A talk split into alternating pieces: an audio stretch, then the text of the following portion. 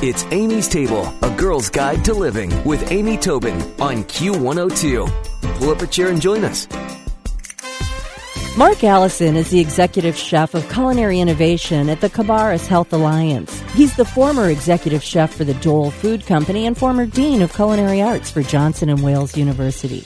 He's a native of England and the father of three boys, Jonathan, Matthew, and James. And he's written a book called Three Boys and a Chef simple, delicious, and nutritious family cooking made easy. And he's joining me today on Amy's Table. Welcome, Mark.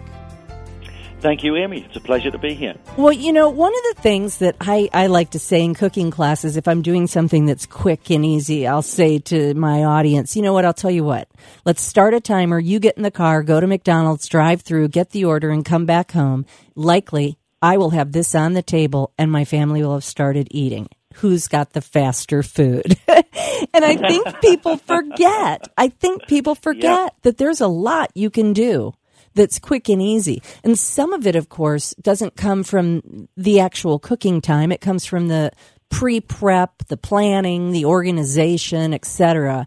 But what are some of your favorite ways to make fast food that's truly better than fast food?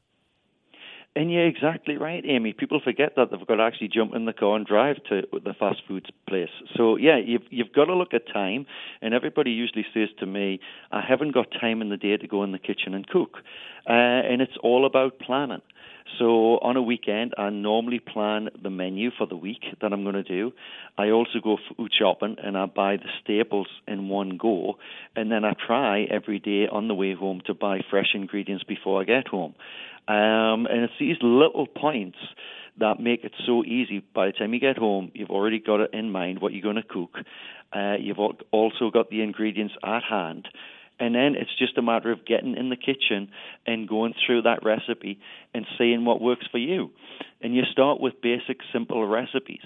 And like we've said before, it's just a matter of changing small things, taking baby steps, and looking at what you want to change and what your goals are. If you want to lose weight, then look at the calories, look at the fat, sugar, and salt that's currently in your diet, and think about small changes that will help you achieve your goals. And it's just like starting to cook again in the kitchen. Just take one day a week to prepare and cook something for the whole family. And then that might turn into two days or three days. But look at simple, easy, fresh recipes. And it's always best to try and use fresh fruits and vegetables in whatever you cook because that's the best nutrition you're going to get. And then get the kids involved. It's better to have two or three sets of hands than just one set. And mm-hmm. you forget that that's also giving you time to find out what the kids have been up to at school, how they're getting on with the homework, and the time will fly. And before you know it, dinner will be on the table, and you're all sitting around and you're chatting about what worked, what didn't work, what tastes fa- fabulous, what we could do in the future. It's so simple just little techniques to get back in the kitchen. Well, I so agree with you. And when the kids are part of the process, they're more apt to try something they've never eaten before. They're more apt to be engaged during the dinner and more apt to help. And it's funny, you know, listeners that might have little teeny tiny children, you probably don't want to have them measuring rice from a big bag because odds are good you're going to be sweeping up rice and you know tripping over it. But they can they can stir and they can set the table while the rest of you are doing things. They can pick the dinner music. They can you know exactly. do any number. exactly. even, even if they spill the rice on the floor don't get upset. Have a laugh about it because the next time they'll know how to measure it perfectly right. You're right. So it's it's just about getting them involved. At Cabarrus Health Alliance this summer, we did two kids camps, and the age group ranged from eight to fourteen. And one of our first rules was you had to try something new every day.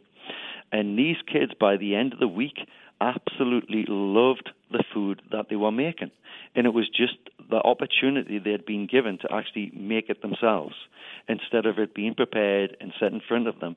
They knew what went into each recipe and each dish, and it made so much difference yeah. just to have them involved. It really does. And I think what it does for the family unit is, of course, just, you know, priceless. But so let's say our goal is to eat less fat, less fast food. So yep. I, I want to really preface this. I'm not saying we're going to make Big Macs at home. I'm saying we want to eat less fast food for the supposed convenience and the fact that we know it's not that good for our waistlines or our pocketbooks.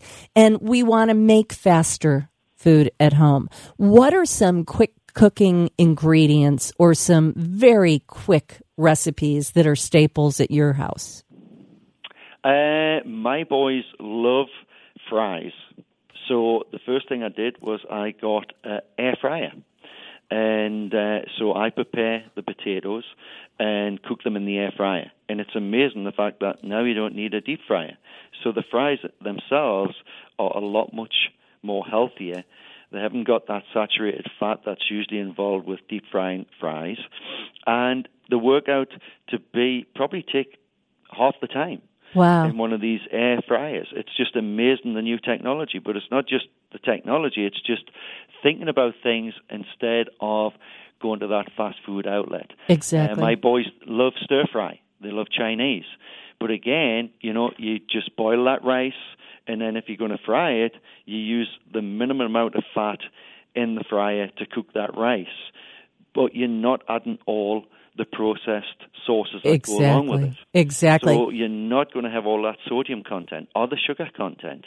So if you really look at the ingredients you use, you can make the same sort of takeout dishes in the house as what you would buy but really reducing the fat content, the salt content, and the sugar content. You know, I've got two tips to offer up around the stir fry. One is that if you stroll through the frozen department at the grocery store, you will see that there are bags of frozen cooked rice, and you can make your own rice and freeze it at home and have bags of rice that can be it reheats like a dream.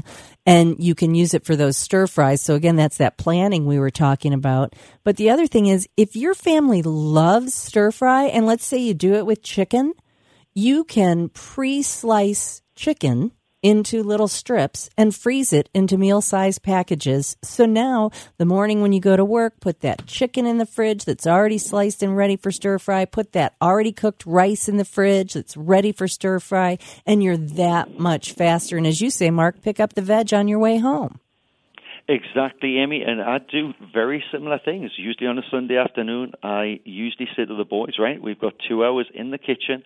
We're going to prep all these little individual packets for the week. And that's normally how I prepare all their snacks. And it's exactly right. You just portion everything up, put them in Ziploc bags, put them either in the freezer or in the fridge, and then it saves so much time during the week. If my boys are hungry straight after school, they just reach into the fridge and take out a portion of uh, vegetables that have been already chopped up, and we've probably already made a, a yogurt herb dip, and they can just sit and do their homework and munch away. Yeah, that's just so great. easy. Instead of coming home and then looking around into the pantry, looking into the fridge, and, and uh, you know you've always got food at hand, but nobody really wants to prepare anything, especially when they just want a snack. But if they're already in Ziploc bags, they just take straight out the fridge and eat away. Easy to go. Exactly. I love that. So, you know, one convenience food in my house, and I'm curious what you think about this. I like a lot of the frozen vegetables that are available. I love Yep. frozen peas. I love some of the frozen stir fry mix. I'm not talking about something with a sauce, but just the the vegetables already cut. Do you feel like in a pinch those are are just every bit as nutritious as fresh? Yeah, in fact, sometimes you know, Amy, and I hate to say this because I'm always a fresh person. Uh, sometimes frozen is better than fresh because they're actually picked on the farm and usually processed there and then. Yeah. So they're keeping all of that nutrition into that that product, whether it's a fruit or a vegetable.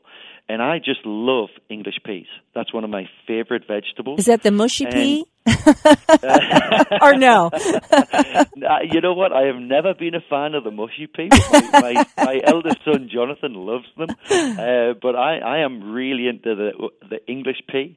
And again, you know, to to get them the freshest that you possibly can, especially in America, they've got to come frozen.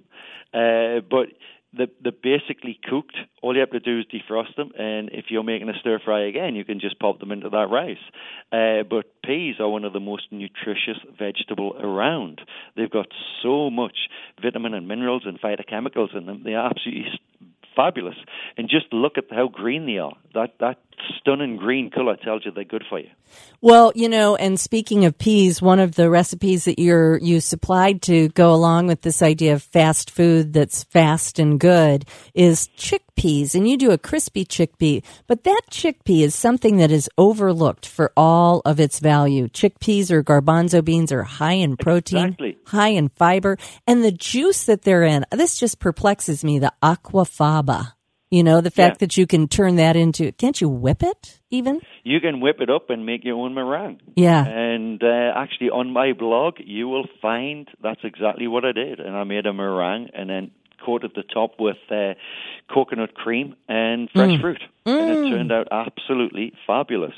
So, who would have thought from garbanzo beans that you could actually basically have the same as egg whites? It's amazing. But so the chickpeas, what I love about them is for the family that might sit around eating chips or tortilla chips or something, just listen to what's in this. Parmesan cheese, onion powder, parsley, lemon rind, sea salt, black pepper, and yum. They sound so good. And are they easy to make, the crispy chickpeas? You know what? We just made some yesterday here at Cabarrus, and it was part of our diabetic class. And it was just showing everybody that you can make healthy snacks just by opening a can. And all you basically do is rinse, rinse off the water from the beans, dry them out, and then turn on the oven, pop them in the oven for 15 to 20 minutes, and then you choose what topping you would like. Uh, I love Parmesan cheese to go with mine, but also you could put some paprika or chili on, uh, and the taste absolutely divine. That sounds so good. And that's, you can feel good about putting a bowl of those out for the family to snack on. Well, again, the book is Three Boys and a Chef Simple, Delicious, and Nutritious Family Cooking Made Easy by Chef Mark Allison. And you can find out more about Mark at chefmarkallison.com. And of course, his book is available on Amazon as both a book and a Kindle option. Mark, thank you so much for joining me today on Amy's Table. Thank you, Amy. Stick around for another helping from Amy's Table on Q102. It's